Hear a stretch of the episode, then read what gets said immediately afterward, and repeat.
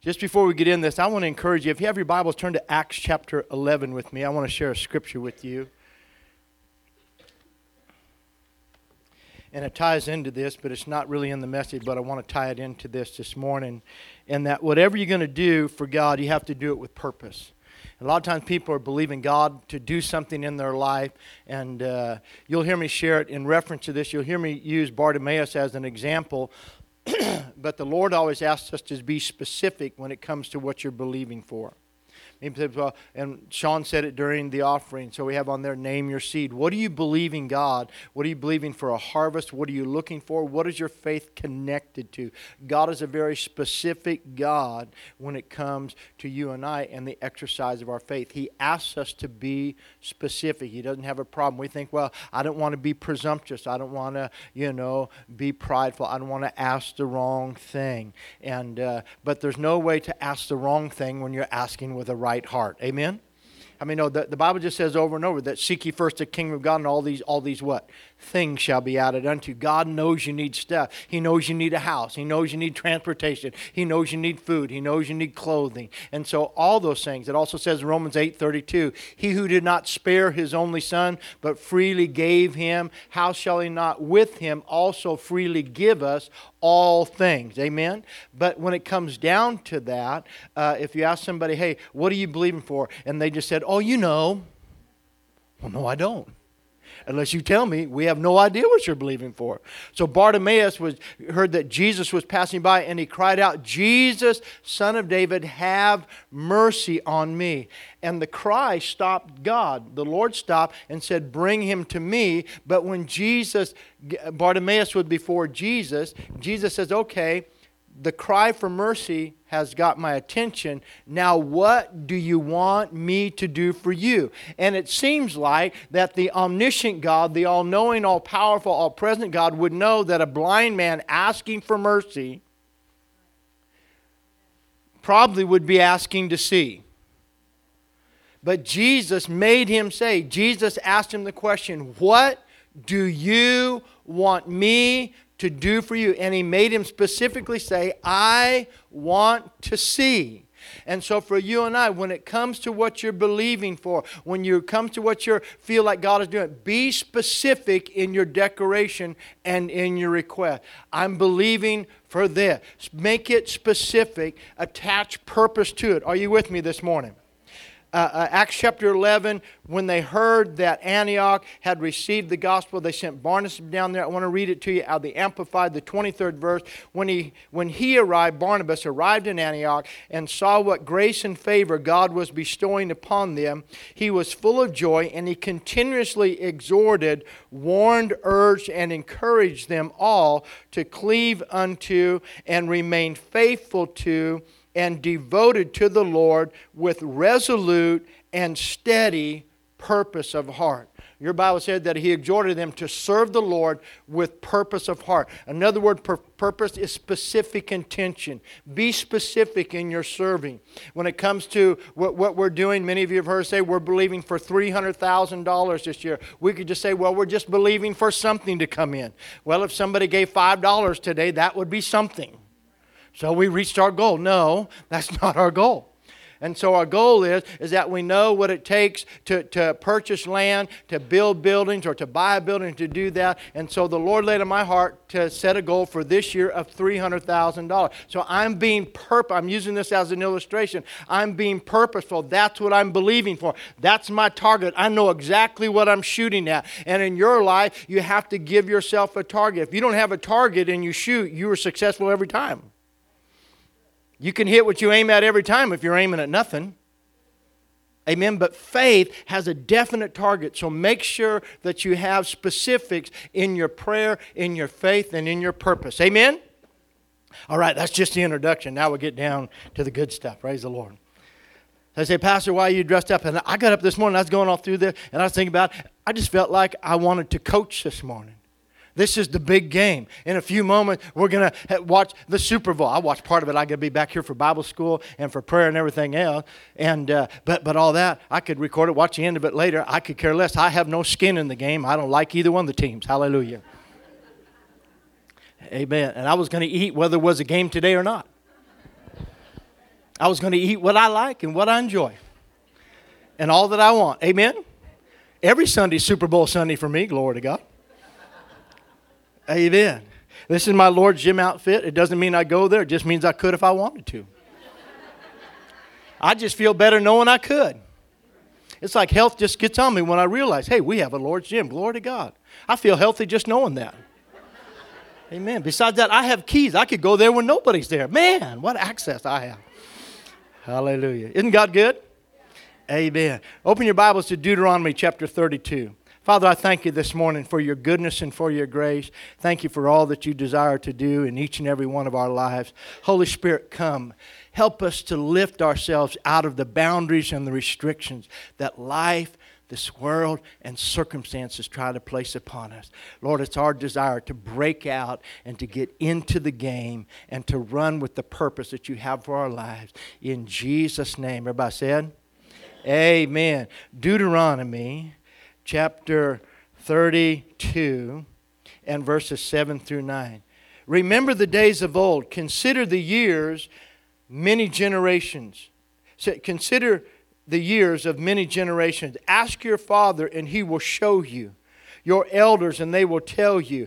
When the Most High divided their inheritance to the nations, when he separated the sons of Adam and set boundaries of the peoples according to the number of the children of Israel. For the Lord's portion, excuse me, is his people. Jacob is the place of his inheritance. So God is the God who sets boundaries. Amen? God establishes boundaries. If you have your Bible, go with me to Acts chapter 17.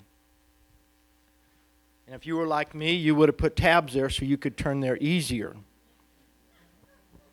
Acts chapter 17 and beginning in verse 23. The Apostle Paul speaking at Mars Hill in Greece there in Athens, and he notices all the different statues they have, and then he comes upon this one and he says, for as I was passing through, verse 23, Acts 17 verse 23, as I was passing through and considering the objects of your worship, I even found an altar with this inscription: to the unknown God.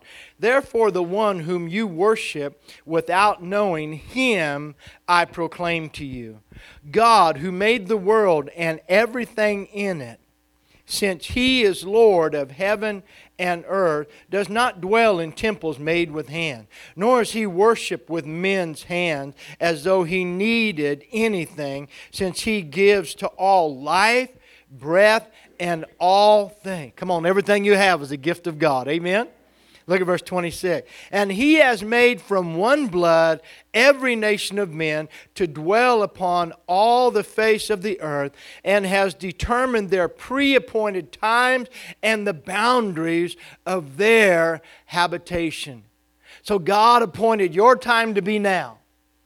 Amen. When we were pastoring in Bieber, we had a gentleman in our church, and he loved doing, he was like a retro mountain man dude.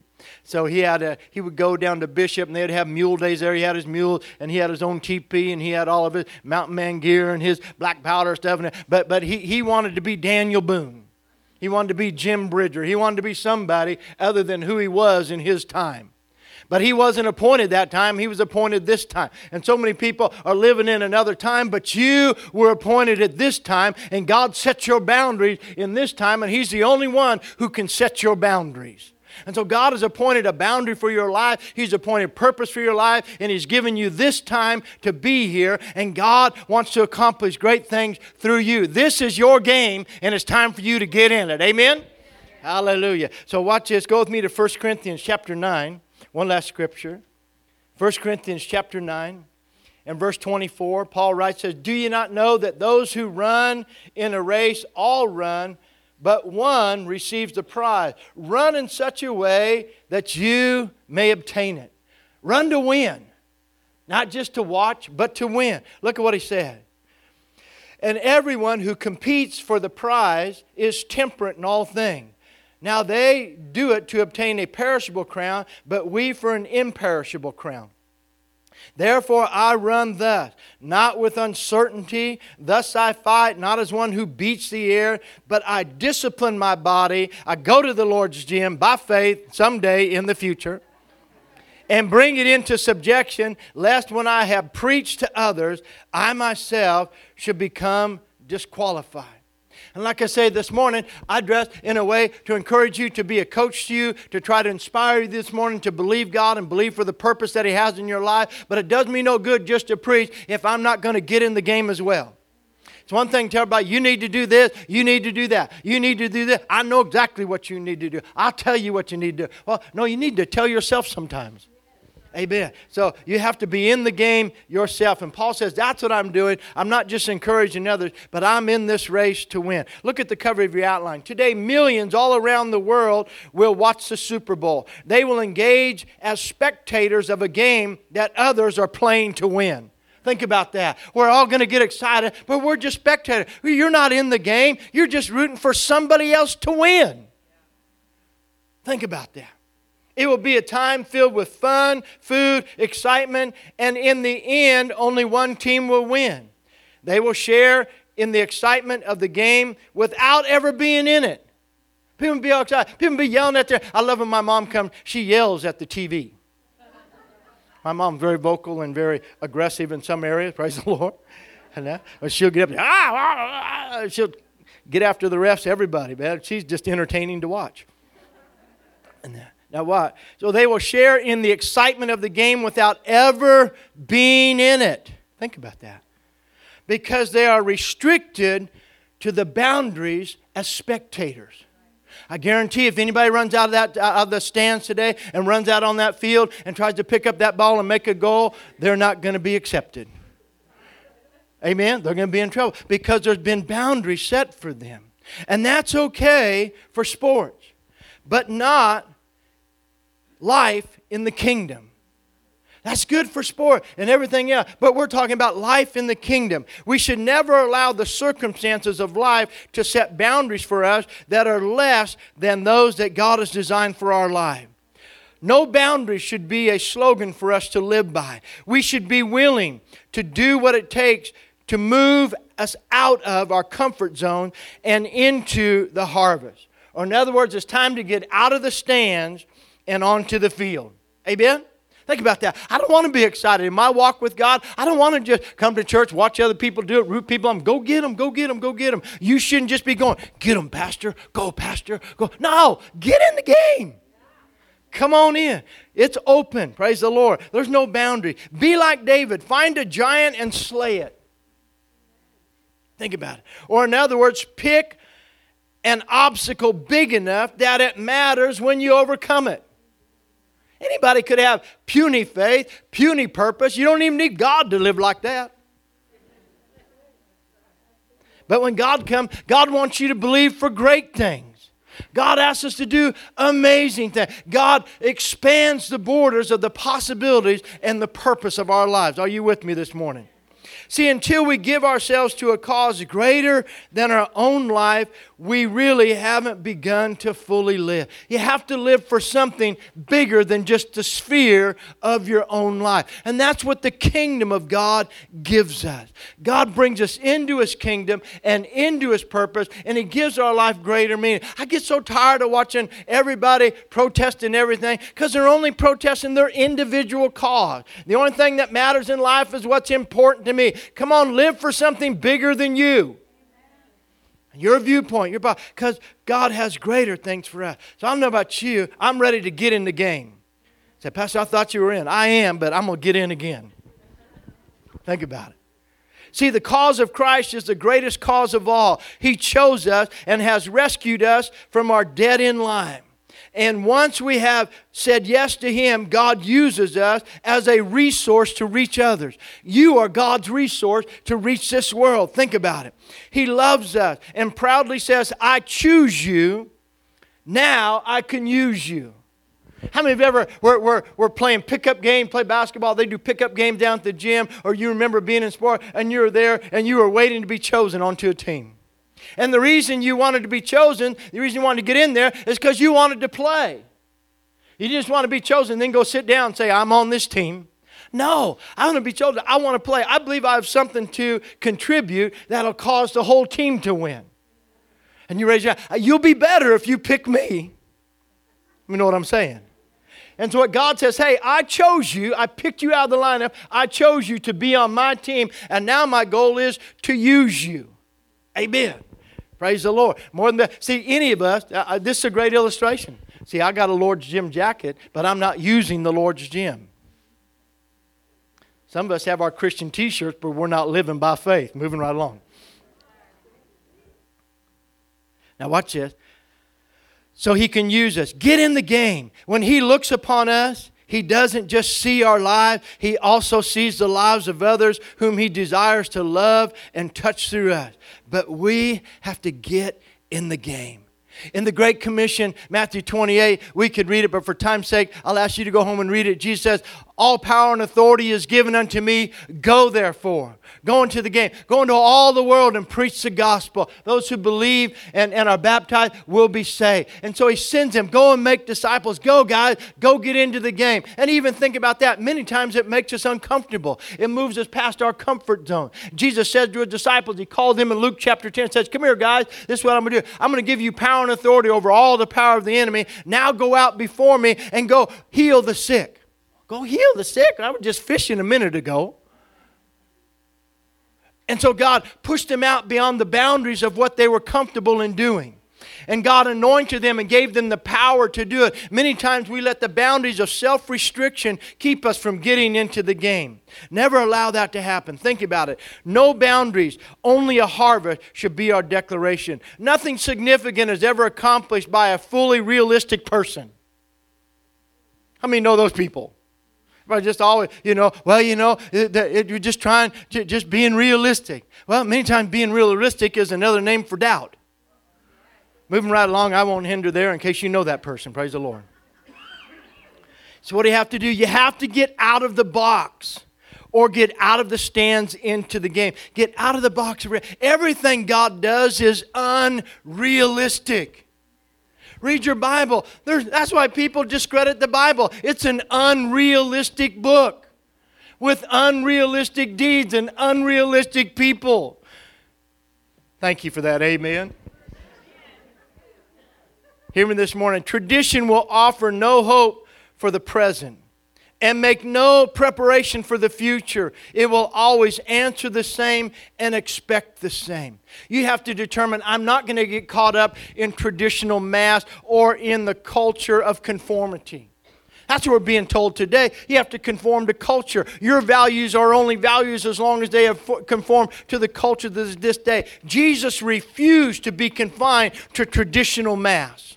He refused to be confined to the conformity of the culture of his day. And he broke out and he caused the disciples to break out. And what happened was when the book of Acts says that those who have turned the world upside down have also come here. And everywhere the gospel went, it moved counter to the traditional mass of that day and to the cultural conformity of that day. Think about it. Day by day, year by year, we must try to broaden our horizons. Come on, do something to stretch yourself. I don't care how old you are. I mean, I'll be 64 this year. Will you still need me? Will you still feed me when I'm 64? Thank you, dear. I needed to know that today. Amen. Wait a minute, I'm 64. What am I going to do? Come on, You need to hear this. Look at your neighbor and tell them. Look at everybody. Look at somebody and say this: you're just the right age to do something great for God. My pastor, before he went to be the Lord, every time I'd see him, he'd look at me. Oh, Don. He told me this for 34 years. Don, you're just the right age to do something great for God. Hear me, you're just the right age to do something great for God. Yeah, but, I don't move as good as I no, that's being realistic. God is unrealistic. He does things in a way that he gets glory through our lives. Are you with me this morning? Come on, I'm trying to get you in the game. See, progress in every age results only from the fact there are some men and women who refuse to believe that what they know to be right cannot be done. Amen. That means you move past what everything real says and you believe that God is able to do it anyway. Amen? I love that. It's important to know the rules, but also to break them. Some. This is the only way to take the lid off of life and enlarge your borders. Jesus was a lid lifter who challenged those who followed him to live by faith.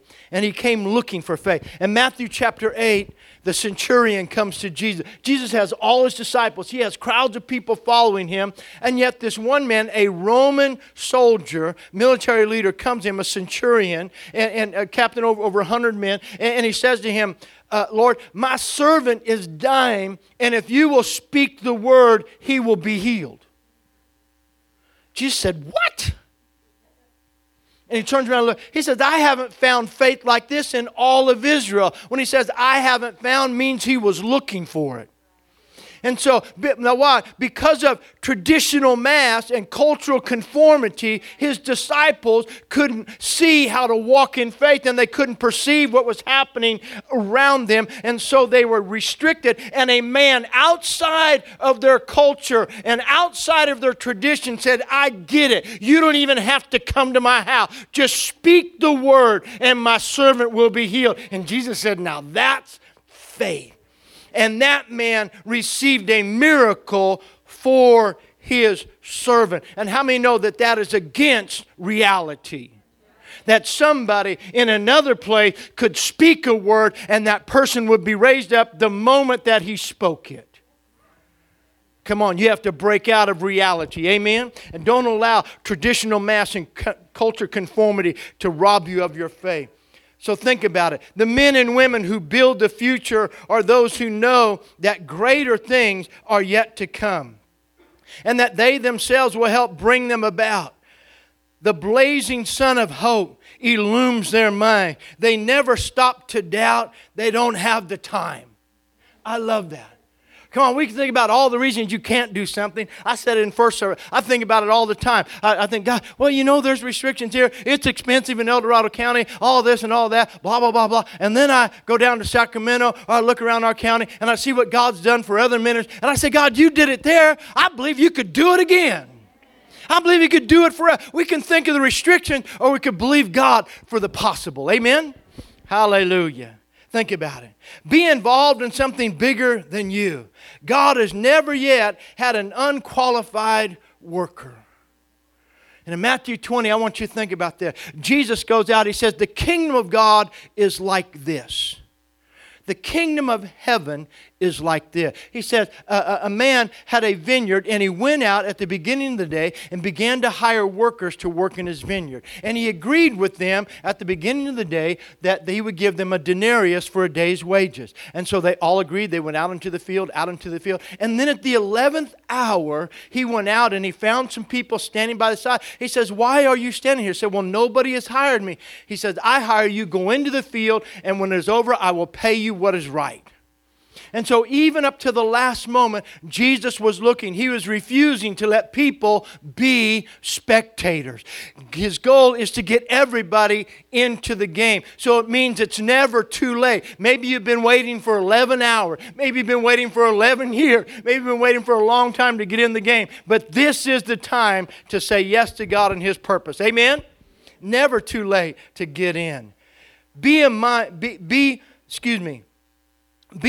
through which Christ thinks, a heart through which Christ heals, a voice through which Christ speaks, and a hand through which Christ heals. Amen? And helps. Think about it.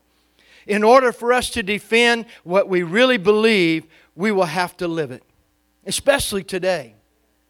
Come on, casual Christianity won't get it done today. We're going to have to be people of conviction and stand for what you believe. I don't like all the rioting. I don't like all the demonstrations and all that stuff. But you know what? Something? I respect their convictions. Amen. You tell Christians, come on, we're going to go march for Christ. Well, I don't want to make a spectacle of myself. Okay. Then let the devil do it. Glory to God. Amen. People say, well, you know what? Even with Muslims. People talk a lot about Muslim faith stuff. People believe in what they believe in what they believe in enough to die for it. That's what turned the world upside down. Early Christians believed in God with enough conviction to die for Him. And that's what it means to get in the game. Put everything on the line. Amen? That's like saying, I want to play football, I just don't want to get hit. I want to box, I just don't want to get hit. Amen. Well, take up croquet. Hallelujah. You can't be in a contact sport. Christianity is a full contact sport. Let me just put you like this. You have an adversary. His goal, the devil has one goal in this game of life. That's to take everybody he can to hell. And he's against you. And if you're not going to fight, he's going to come against you. And until you fight back, come on. The best defense is a good offense. They say defense wins championship. Well, you can defend through the whole game. Pretty soon you're going to have to score. Yeah. So the best defense is a good offense. And so while you're defending, you also have to be pressing forward and scoring. Amen? Are you with me? So think about it. All that is necessary to break the spirit of inertia and frustration is this: act as if it were impossible to fail. I love that. Act as if it were impossible to fail. Or in other words, just believe in winning. Somebody say that. Just say this with me. I can win. Amen. I can win. God's made me a winner and an overcomer. See, the best way to overcome any failure is to do an about-face that turns you from failure to success. Look at what Jesus, look at David. David should have given up the kingdom. What did he do? He commits adultery. He murders the man's husband, the woman's husband, and all that stuff. He's a complete failure. And yet God wouldn't allow him to be a failure or to remain a failure. Amen. God doesn't allow our failures to overcome us. He redeems us out of failure and puts us back on His path of purpose in our life. Think about the woman caught in adultery, even where people are there, literally caught, and they're ready to stone her. And Jesus just says, "Woman, I don't condemn you. Now rise and go forward." He didn't let her stay there, but He helped her do an about-face and do a turnaround and move on to her purpose. Somebody ought to shout amen. He does the same thing in our life. One of the greatest pleasures you can discover is doing what people say you can't do. I love it. People say, well, how are you going to do that? I don't know. I'm just going to believe God, see what happens. Let's just do that. Let's believe God in every area of our life. Never let anything or anyone set boundaries for your life that are less than those set by God. Only the one who created you can reveal what your limitations are. And He said, if you can believe, all things are possible. Amen. Anybody feel like sticking your head through a wall yet? Okay, I'll keep going. I'll get you there. Amen. Watch this. See, know your limits and then ignore them. Know your limits and then ignore them. Why? Listen to this. If you have your Bibles, turn to Acts chapter 1. Watch this.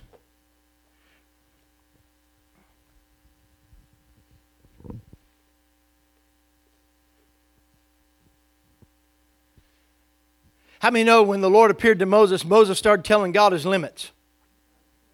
How many know God didn't listen? So no, you're my man. You're going to be the deliverer. I'm sending you. I'm not picking anybody else. I chose you, and I'm going to send you. Amen? Moses goes, but I got all these limitations. I got all these problems. I can't do this. I can't do that. And God refused to listen to his limitations. And see, in your life, in my life, many times we disqualify ourselves by setting boundaries around ourselves that God, He knows about your limitations. He knows about your inabilities. That's why He chooses to use you, because when He uses you and through the anointing of the Holy Spirit, then He gets glory for what He does to your life. Amen. Think about it. Acts chapter 1 and verse 8, listen to it out of the Amplified Bible. But you shall receive power. Listen to this. Ability, efficiency, and might. Yeah, but I have limitation. But God said, the Lord said, I'm going to give you the Holy Ghost. And when you receive Him, you're going to receive power, ability, efficiency, and might when the Holy Spirit has come upon you. And you shall be my witnesses in Jerusalem and all Judea and Samaria and to the ends, the very bounds of the earth. How many know there's no limitations to the ends and the very bounds of the earth? There's no limitation what God can do through your life. I was excited last year when I got to tell you that we gave over, our church gave over $100,000 to missions last year. I'm excited about that. Amen. We go, well, how does a little church like that give so much money away? Because we're a people who believe that God said to give, and it shall be given unto you. So when people say, hey, can you help? Yeah, we're going to give. Yeah, we could help. We'll do that. And God makes it happen. Glory to God. Amen. Well, we should be careful. No, we should be full of faith. Amen. Know your limits and then ignore them. Get in the game. Life is too short to think small. Do as one man said, march off the ramp. Amen. Just go ahead. Most people could do more than they think they can, but they usually do less. You never know what you can do until you try. In other words, just say, hey, coach, give me the ball. Hey, God, give me a chance. Throw the pass to me. I'll catch it. I'll run with it. Come on. I'm in the game. I agree with Oscar Wilde, who said, moderation is a fatal thing. Nothing succeeds like excess. Amen. Be excessive in your faith.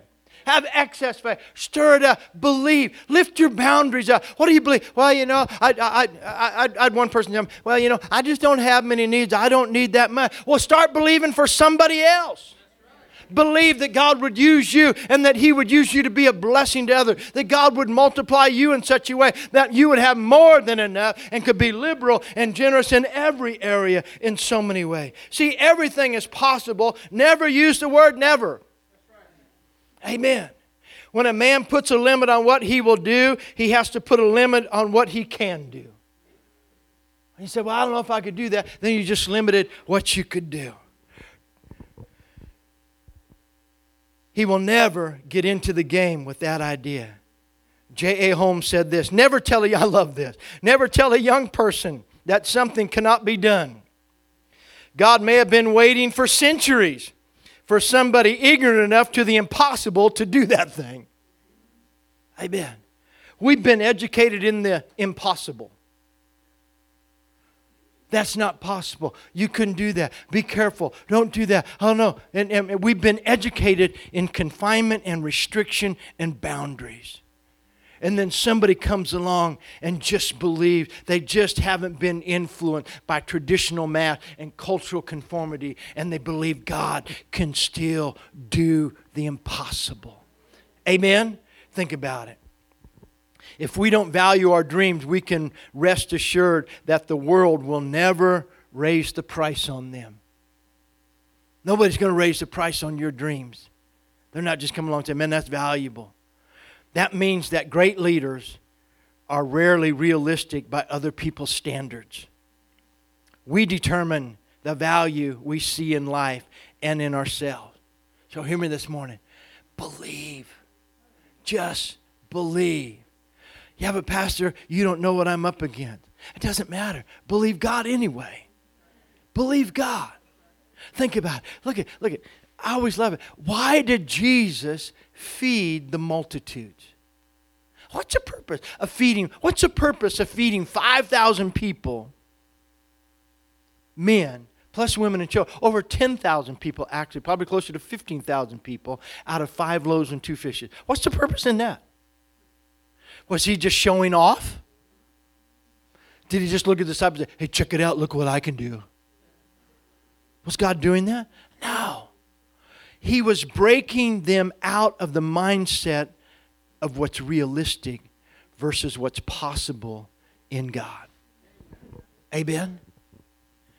I love it in John chapter 6 when he asked Philip, he said, Philip, let's feed the multitude. And Philip said, man, there's no place to buy bread. We don't have enough money to buy it to feed everybody. We couldn't do it. And the Bible says that he was testing Philip because he already knew what he was going to do. One of the most powerful verses. You get that. Jesus knows. God knows what He's going to do. When you sense God stirring something in your heart, that's like for me. I've purpose. I'm going to be one of 100 that's going to be 3,000. I have targets to what I'm doing. I'm going to be one of, this year I'm giving $3,000 beyond my tithes and my offering. I'm believing. I have purpose in my faith. I have an arrow. I'm believing God. In other things we're doing, I'm believing God. You have to have a target and be purposeful. Amen? Allow God to move that because God already knows where He's going to do. Me go, well, I don't know where it's going to come from. If God starts putting something in me, He already knows what He's going to do. The only thing He's asking is for you to believe and agree. God says, I want to reach El Dorado County. I want to do great things. We're praying for all this stuff. Then just start believing. Start declaring. Shout amen. Hallelujah. Watch this. See, living with no boundaries means that the answer to our future lies outside of the confines of what we have right now. And in other words, live outside the boundaries and go where you have never gone before. Live for the harvest. Grab a towel. Get in the game. Come on, we can do this. Amen? And I need the worship team to come back. God always tells us to ask for the mountain. God always tells us to ask Him for the mountain. I put it up the other day and posted it that while many are asking God to move the mountain, God is waiting for those with the spirit of Caleb who will rise up and say, God, give me my mountain. See, man, tell them, God, could you move this? God, could you do that? God, give me the faith to conquer that. I'm going to press through that. I'm going to overcome that. Amen. Give me the victory over that. Let me fight. I love, one of my favorite accounts is Jonathan and his armor bearer. When the Philistines are camped against him and they're fighting, and Jonathan, just a crazy guy, and he rides up. He says to his armor bearer, hey, come on and go with me. He says, where are we going to go? Well, we're going to go see what the Philistines are up to, and we're going to challenge them to a fight. Armor bearer goes, just you and me? Yes, you and me. Okay, let's go. And so he goes with him. He says, this is what's going to happen. He says, we're going to call out to them. And if they say, come on down here, we know that God's given us the victory. You and me are going to go whoop all of them. If they say, come down here. But if they say, wait there, we'll be right there, we know God hasn't done that. And the armor bearer says, okay, cool. Do everything that's in your heart. See, sometimes you just need one other crazy person to agree with you. Not a majority. Did you get that? And so just two crazy people got together and said, man, let's believe God. And two people won a victory against a great adversary. God gave them the victory because they refused to be conformed by traditional man. You have to have more numbers than your enemy, by cultural conformity. They refused to be restricted by boundaries of unbelief. They refused to be realistic. They just said, let's go see what God will do through our lives. And God gave them a great victory. He says, believe for the mountain. Think about it. The things which are impossible with men are possible with God. Matthew, or in Luke chapter 18 is the story of the rich young ruler. And he comes to Jesus. He says, Lord, what do I have to do to inherit eternal life? And Jesus says, well, you know the commandments.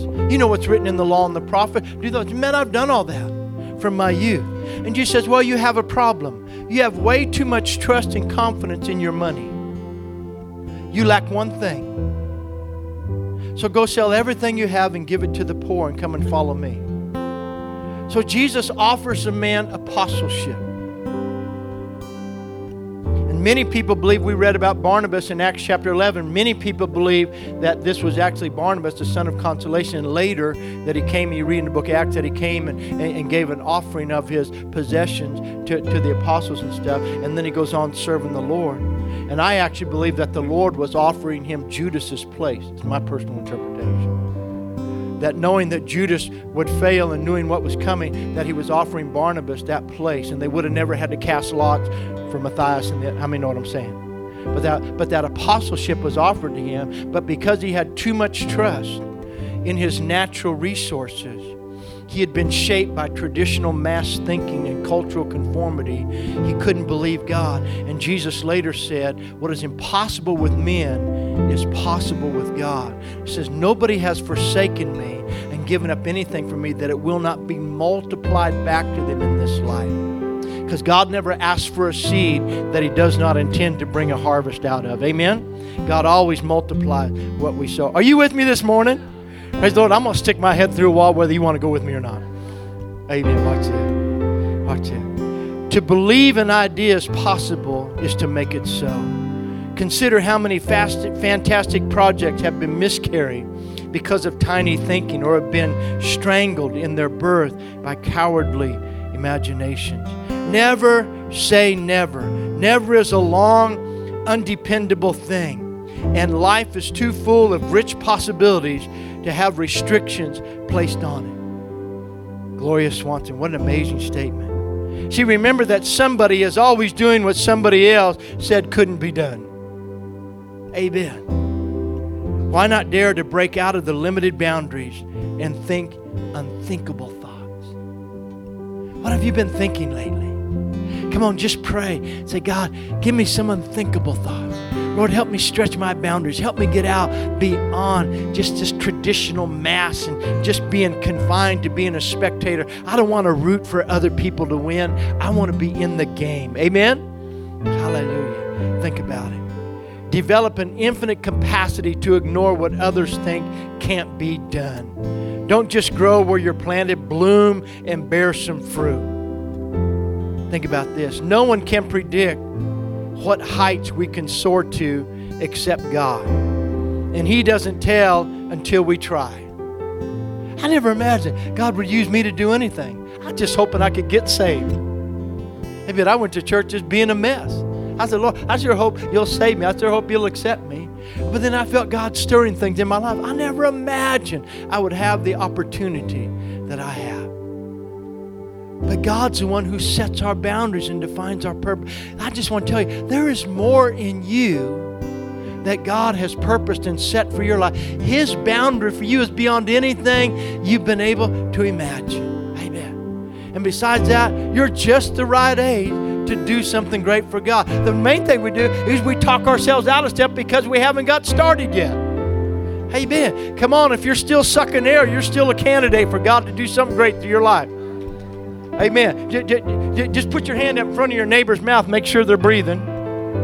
Okay, if you feel air flowing, they're a candidate for greatness in God. Amen. If not, let us know. We'll call 911. Watch it. Listen to this poem. There's no thrill in easy sailing when skies are clear and blue. There's no joy in merely doing things that any man can do. But there is some satisfaction that is mighty sweet to take when you reach a destination that you thought you would never make. What a great little poem. Amen? Think about it. God, how do you get here? How'd you do that? I never thought that would happen. Been all over the world preaching the gospel. You got to be kidding me. It's crazy. I remember being in Denmark. I got to sing on TV in Denmark. They let me sing on TV. You got to be kidding me. And then the people said, hey, would you, we go back and they said, hey, give your testimony. I said, I can't believe that I'm here. When I look at my life, and I looked through, I never saw this in my life. But God doesn't look through your eyes. He looks through His purpose. He's the one who set the boundaries for your life. Are you listening to me this morning? If He can just get you out of the stand and into the game. How many want to get in the game today? Glory to God. Amen. I'm ready. Amen. Let's just go outside and run into each other. See, when it comes to reaching the lost, preaching the gospel, and sharing with others what Christ has done for us, there are no boundaries to the possibilities or the opportunities available to do so. As the body of Christ, we're the ones who've been reached, and it's up to us to never drift away from this top priority of God. What's God's priority? What's the game all about? Those who have not yet been reached. El Dorado County is full of people who haven't been reached. Let me help you. Take your Christianity to another level. We're always going to try to preach something, minister to you in a way that encourages you. But we want you to take that encouragement and go share it with somebody else.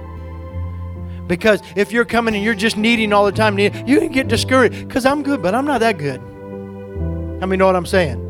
After a while, you just get to, well, I've heard everything Pastor had to say, and you start looking for something new because it's all about you. It's not in giving out. The greatest thing to do is just start giving out. Just start giving out. Just start giving out. God, I got that. Man, that's good. I got to go tell somebody that. Man, if you get one thought today, go share it with somebody. It'll scare them. Are you with me? Come on. His harvest field is filled with souls. We must be willing to let those who don't know. We must not be willing to let those who don't know Jesus get away. Would you stand with me this morning? You might be here today and maybe you have salvation boundaries. Maybe there's been something set around your life. Maybe your boundary has been, you know, I don't really have to go all out for God. I just need to believe in Him. I don't really have to live for Him fully. Just believing in God is enough. And you set a boundary to define your salvation that's less than what Christ died for you to have. Full life, full joy, full peace, walking in His purpose. Maybe you've had salvation boundaries around your life. Maybe there's been things that happened that kept you just from saying yes to the Lord with all of your heart. Today, God wants to break those boundaries off of your life. Today, God wants you in His game. He's choosing you because He knows that He wants to use you. He has purpose for your life. If He can save me and use me, He can use you. Maybe you have healing boundaries in your life. Maybe there's been something, and I hear this a lot. Come on, when it comes to healing, when it comes to sickness and disease, you held in your hands today the body, the representation of the body, and the blood of the Lord Jesus Christ that declares by His stripe you were healed. He took your sickness and your infirmity upon Him. Traditional culture and traditional mass and cultural conformity has diminished the healing power of God. Maybe you've had healing boundaries set upon your life, and now we're just accepting this, and this is a part of my life, and I'm just asking God to give me grace to endure. Jesus didn't die for you to have grace to endure sickness. He died to redeem you from physical sickness and disease. Amen. And He sends us out to go lay hands on the sick, declaring that these signs will follow a believer. They'll lay their hands on the sick and they will recover. Amen. Today we'll break those boundaries. Maybe you've had a boundary in saying yes to the call of God in your life. Maybe it's been because of your past. Maybe you felt like you've made too many mistakes and failures. Maybe you just feel like God can't use you. Maybe it's been words spoken over you. But today we're breaking those boundaries. So I'm going to ask you just to bow your heads.